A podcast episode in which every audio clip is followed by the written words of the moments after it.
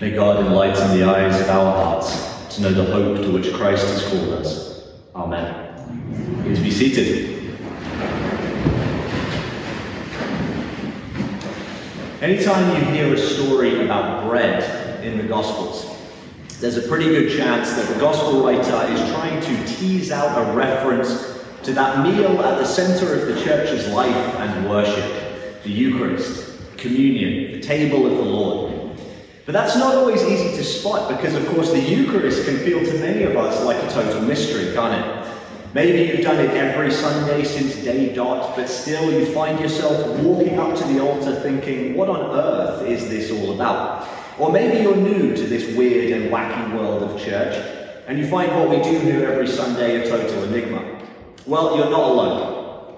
The great liturgical scholar Gregory Dix tried to get to the bottom of what exactly the Eucharist is all about in his classic study, The Shape of the Liturgy.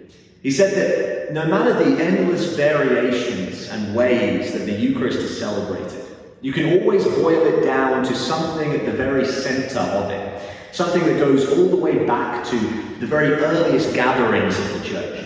The Eucharist, Dix says, is at its most basic just this: taking the bread and wine that's offered, blessing it, breaking it, and giving it out to the people. Simple as that. In technical church jargon, the offertory, the consecration, the fraction, and the distribution. No matter the variations and the diversity of ways that it's done, those four elements combined make up the shape of the Eucharist that Christians of countless traditions and expressions celebrate every Sunday. Following Gregory Dix's lead, biblical scholars went back to Scripture, and they discovered that this fourfold movement turns up all over the Gospels. References to the Eucharist sprinkled all throughout the story, which tells you that the church's liturgical traditions really got there before the Bible itself. Tradition wasn't written by the Bible was written by church tradition, and it sought to reflect upon and make sense of that tradition. And that's why when you read a gospel story about bread, you should think Eucharist.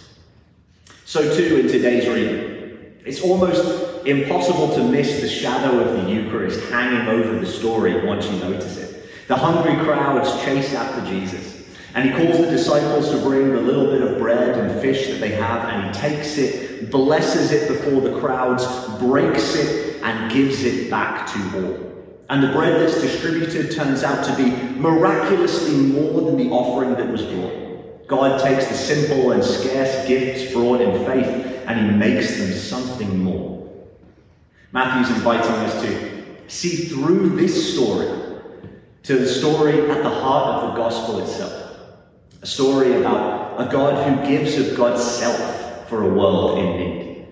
Jesus is taken, chosen from all eternity. He's blessed at his baptism. He's broken and poured out on the cross, and then in resurrection and ascension and through the life of the church, he's given as bread to the world. And 2,000 years later, we gather every week around the same table to receive the bread of heaven that was blessed and broken for us. The Eucharist is the central gathering of the church, our family dinner, if you will. Not only because here we receive Christ, but also because here we're reminded of who we are, reminded of what it means to be people for whom Christ poured out his life. We all need that reminder, don't we? We too are taken, chosen by God to be blessed, made more, and sent out to a hungry world. Anyone who bothers to get out of bed on a Sunday morning and get dressed for church, while everybody else enjoys a sleep in or drives the kids to soccer practice, must be seeking something of that reminder. To hear that for all the mess our lives sometimes feel like, we are beloved by God, a blessed and a given people. And just like for the disciples, if we want to be that kind of people, there's an intentionality that's necessary to that life. The disciples don't have much to bring. The miracle is God's, not theirs. And they're not asked to do more than they're capable of doing, but they are asked to show up, to bring what they have. And so if we would be reminded what it means to be God's people, we have to open our hands to receive and be willing to give. It requires intention, a and at times it may even require struggle. Just like the feeding of the 5,000, Jacob's story that we read a moment ago is a favourite in the church too. I assume it's a favourite because all of us at one time or another know what it is to fight with God, don't we? We can relate to Jacob. But this isn't really a story about Jacob struggling with God, so much as it's a story about Jacob struggling with himself, with his own identity. Jacob's whole life has been about that. Since the day he was born, he's lied and cheated and manipulated his way to the good life, trying to force God's hand. At the base of it, Jacob is a man who doesn't know who he is and who's always trying to be someone else. And here we find him running from his brother Esau, who has it out for him because Jacob stole his birthright, a kind of ancient world identity theft. Jacob, never the most chivalrous guy, sends his wives and maids and children ahead of him, and he stays behind and hides. And while he's there by the river, a man comes along and gets into a fight with him. It's not clear who started the fight, but probably Jacob, because for one thing he has a history of that kind of thing, and for another, the fight has something to do with him needing a blessing. Why does he want a blessing so badly? And what exactly is a blessing? It's hard to read through the ancient cultural resonances sometimes. But Jacob's blessing is not anything trite or pious like we might think. He's not busting noses because the guy didn't say bless you after he sneezed. What he's really doing is seeking affirmation. He's fighting for a name, for an identity, and fighting as if his life depends on it, because in a way it does. And he gets it. The stranger gives him a new name. He says, "You are one who struggles with God and prevails." Fights with God. That's Jacob's new name, his new identity. Not the best name, but at least it's his name. And so Jacob gets his blessing, but the cost of it is that he's wounded. As he walks on to face his brother, he does it with a limp. A limp he'll possess the rest of his life.